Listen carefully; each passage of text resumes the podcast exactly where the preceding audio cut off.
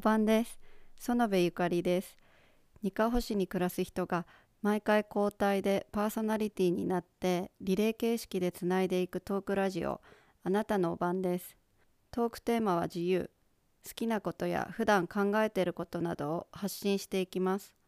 今日は斉藤慎さんからのバトンを受けて私園部ゆかりが担当します。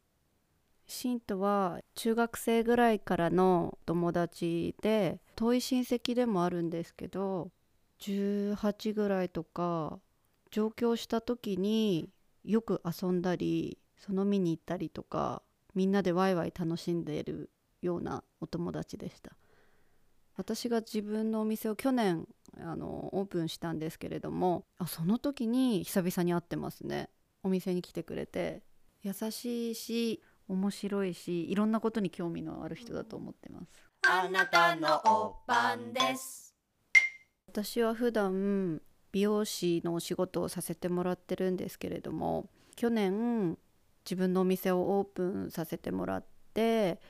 ようやく1年が経ったんですけれどもなんかその1年間はもう結構もうバタバタバタバタ初めてのことだらけだったのでとにかくたくさんの方に協力していただいていや勉強になる部分が本当にもうありすぎてもう改めていろんな方に支えてもらってるなっていう実感した1年だっ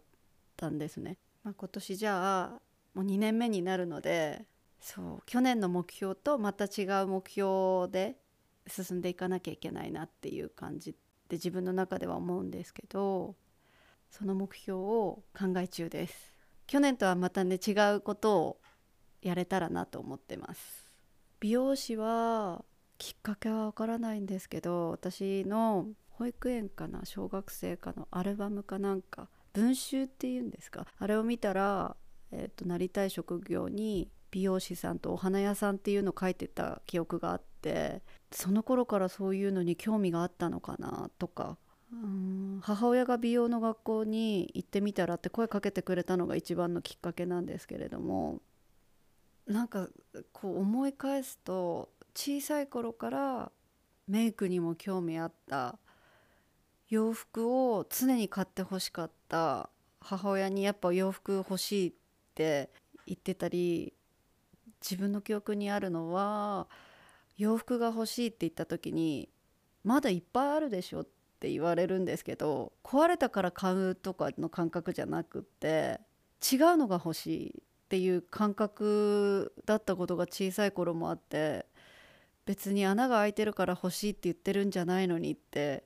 いう気持ちがあったりあと学生の頃にメイクを興味を持ってメイクやったりとかはありました学生だからやっぱ先生に注意されることあったんですけど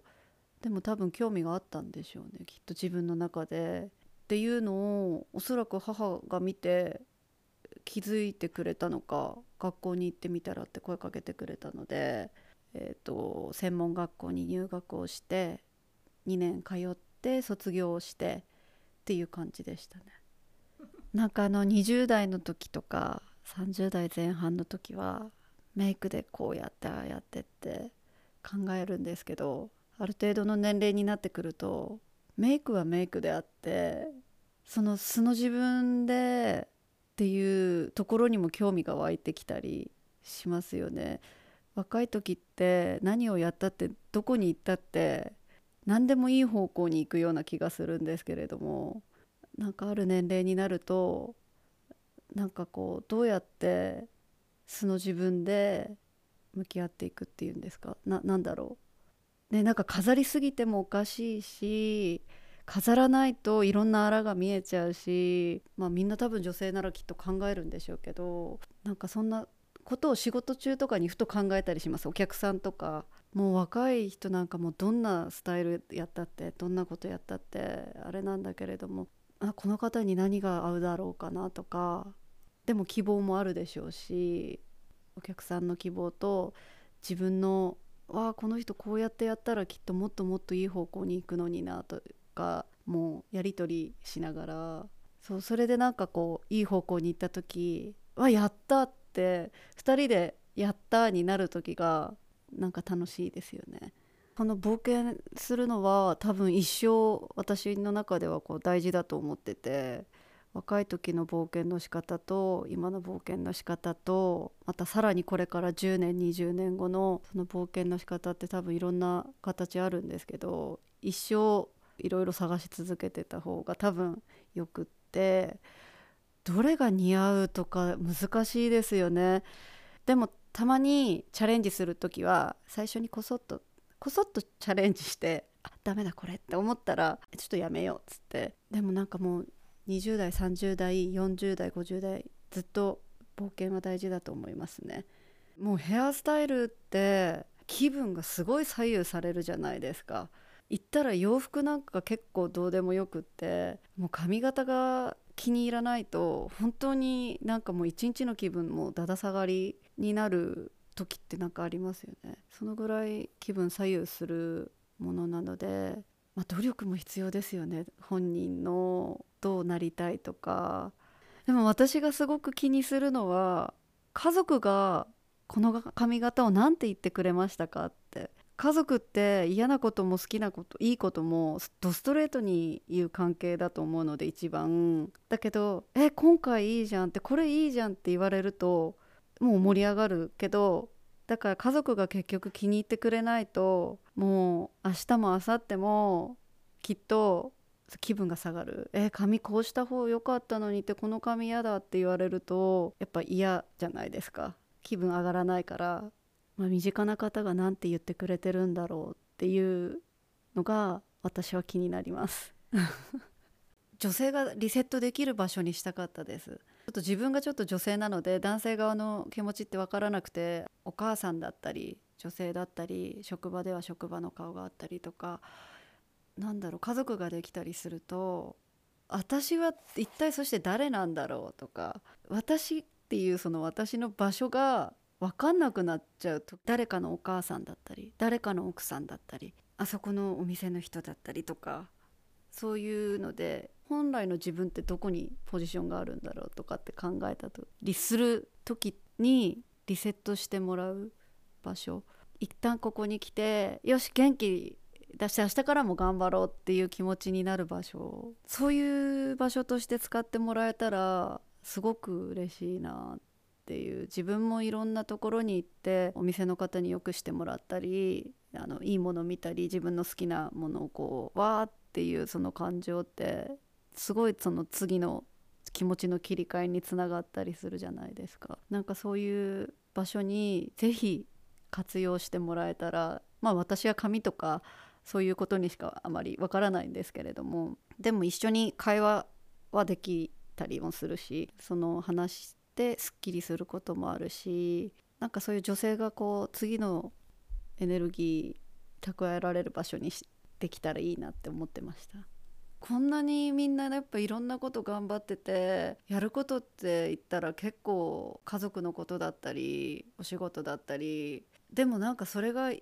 当たり前になるとありがとうって言われないことが寂しくなる時あったりするじゃないですか、うん、なんかそういうのに負けないように笑い飛ばせるぐらいリセットかけてよし明日からも頑張ろうってもう気にしないなんかいろんなこと気にしないっていうぐらいの気にしない精神をみんなで 分け合っていきたいです。美容師は専門学校卒業した後やって挫折して辞めたこともあったし他のバイトをしたこともあったんですけれどもなんかたどり着くところがやっぱ美容師だったったんですね。何も別にならなきゃいけないとも思ってないしやめちゃいけないとも思ってなくって自分の気の向くままにずっと行動してるのででも好きなんですよねきっとね。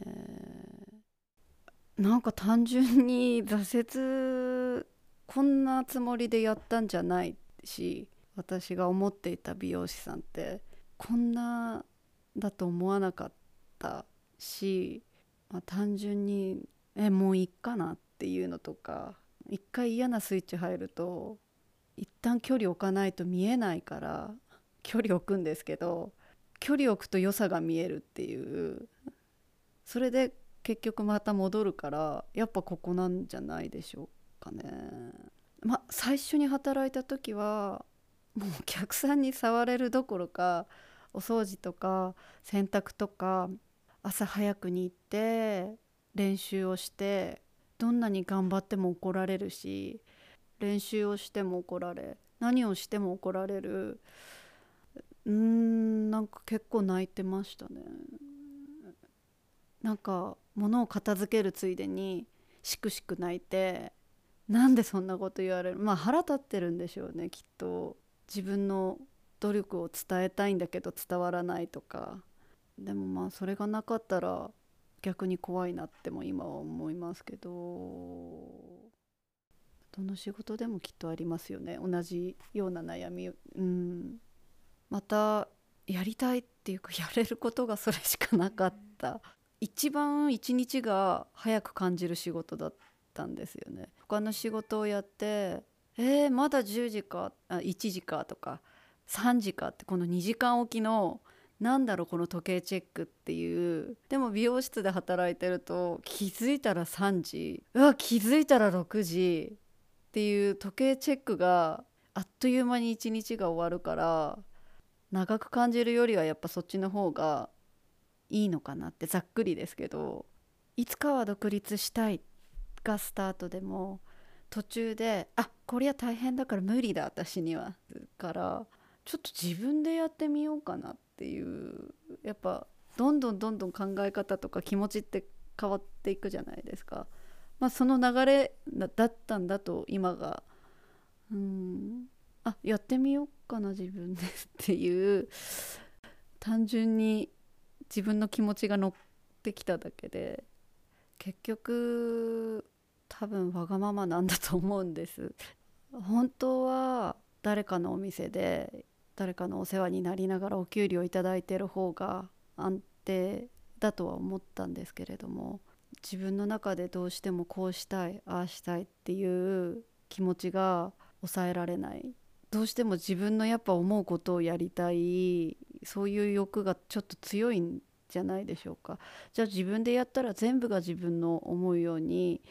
まあ、できて、まあ、全部っていうまあいろんな意見も聞きますけどある程度は嫌なことはだからあのやらなくていい。我慢しなさいとかちょっと強くなりなさいとか、まあ、言われるじゃないですか。小さい頃子供の頃って。まあそれとは逆に嫌ならやらなきゃいい。好きなことをどんどん前に進んでやってった方がそう嫌なことから回避する方法も大事なんじゃないかなっていう我慢しなさいでずっと我慢してきたけれどもじゃあ今度は嫌なことをやめて好きなことだけやる方向で試し中ですね今は。ね、なんかいろいろやってみないと分かんないからだからしょっちゅう転んだりするしあの失敗いっぱいするんですけどでも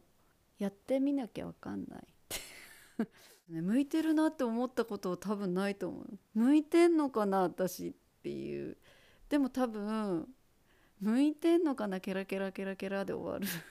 自分で一歩進んでみてよかったなっていう。やってみなきゃ分かんないし全部自分で何とかしなきゃいけないので。それがやっぱ今までになかった自分の経験なのでえー、よかったです。私にとっては独立して勉強になる部分があって。まだこれから全然またいろんな勉強するんでしょうけどまだ頑張ります。ただざっくり私が今の年齢から10年後っておそらく体力結構落ちるはずなんです。でそうなると体力がどんなに気持ちは走っても体力ついてこないけど私あと10年は多分走れるなって自分に言い聞かせてるので走れるうちに走るっていうただほんと単純にそれなだけなんですけど途中であの走れなくなったらちょっとスローになると思いますけど。あなたのおばんです。さて次にバトンをお渡しするのは佐々木雅人さんです。雅人さん大工さんなんですけれども私の友達が雅人さんとお友達でそれで私は直接お友達じゃないんだけれどもなぜか雅人さんとこうお友達にならせてもらって自分がお店出す時にあの本当にすっごい貴重な意見いただいて何でもこうやってみれ頑張ってみれってもうとにかく背中を押してくれる方なのでそれでいてちょこちょこお店に顔を出してくれてあの都合の悪いところないかとか直してほしいところないかとか不具合ないっていうのをすごいこう聞いてくれるっていう、まあ、優しいですよね 親切ですすごく。ということで今日のお晩は園部ゆかりでした。次回は来週金曜日更新です。お楽しみに。